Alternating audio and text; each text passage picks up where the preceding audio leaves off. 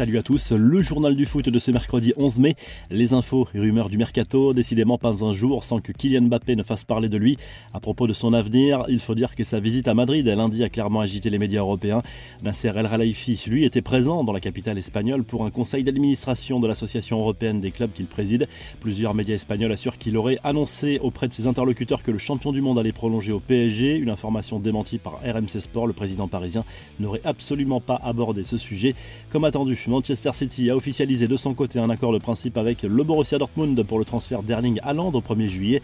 C'est clairement un énorme coup réalisé par les Citizens. Selon Marca, le prix du transfert ne s'élèverait qu'à 60 millions d'euros. Les commissions sont en revanche élevées. Deux versements de 15 millions d'euros sont en effet prévus, un pour le père du joueur et un autre pour l'entreprise d'agents de Mino Raiola qui gérait les intérêts du joueur. Autre annonce officielle, le Borussia Dortmund a réussi à séduire Karim Adeyemi, l'international allemand de 20 ans, s'est engagé jusqu'en 2027, montant de la transaction, 38 millions d'euros bonus compris. La nouvelle Ligue des Champions est donc validée. L'UEFA a définitivement approuvé le nouveau format de la C1 qui entrera en vigueur pour la saison 2024-2025. Il y aura 36 équipes au lieu de 32 actuellement. Le troisième de Ligue 1 sera directement qualifié. Si la France reste la cinquième nation européenne au classement UEFA, les poules se dérouleront sous le format d'un mini-championnat désormais. Les groupes au sens propre du terme vont disparaître et chaque équipe jouera contre 8 adversaires différents.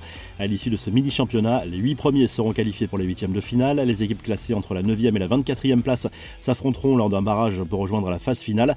La Ligue Europa et l'Europa Conference League abandonneront aussi cette phase de poule classique pour un mini-championnat.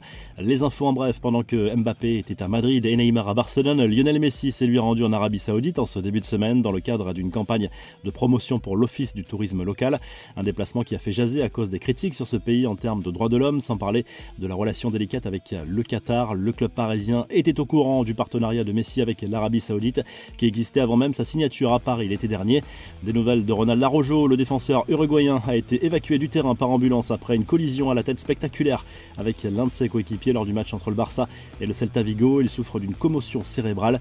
On file en Angleterre à victoire capitale de Liverpool sur la pelouse d'Aston Villa au forceps et grâce à un but libérateur de Sadio Mané. En seconde période, les Reds reviennent à égalité de points avec Manchester City en tête de la Première Ligue, mais les joueurs de Pep Guardiola peuvent reprendre le large ce mercredi en cas de succès à Wolverhampton. Les suites de l'épisode lunaire des flatulences supposées de Marcello dans le vestiaire de l'OL après les révélations du journal de l'équipe, selon lesquelles la mise à pied du Brésilien par Juninho avait débuté à cause de cela.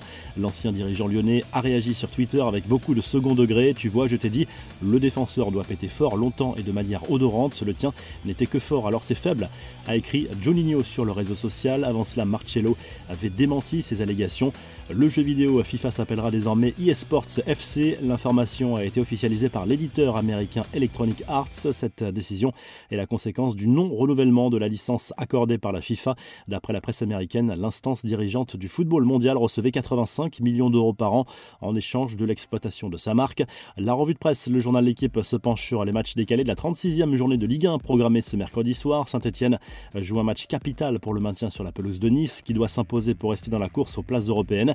Match capital aussi pour Rennes sur le terrain du FC Nantes. Les Rennais peuvent encore rêver de Ligue des Champions. En Espagne, le journal Sport revient sur la victoire du Barça mardi soir en Liga. Un succès 3 buts 1 face au Celta Vigo grâce à Depay et Aubameyang. Ce dernier s'est même offert un doublé et permet aux Blaugrana de conforter leur deuxième place. Le journal AS consacre sa une à Antonio Rudiger qui rejoindra bien le Real Madrid à l'issue de la saison actuelle. En fin de contrat avec Chelsea, l'international allemand touchera un salaire compris entre 9 et 10 millions d'euros par saison. Il aurait signé un contrat de 4 ans en faveur du club merengue. Enfin, la Gazette dello Sport consacre sa une à la finale de la Coupe d'Italie. Elle oppose ce mercredi soir l'Inter Milan à la Juve au Stadio Olimpico de Rome. Coup d'envoi à 21h sur la chaîne L'équipe. Si le journal du foot vous a plu, n'hésitez pas à liker la vidéo et à vous abonner pour nous retrouver très vite pour un nouveau journal du foot.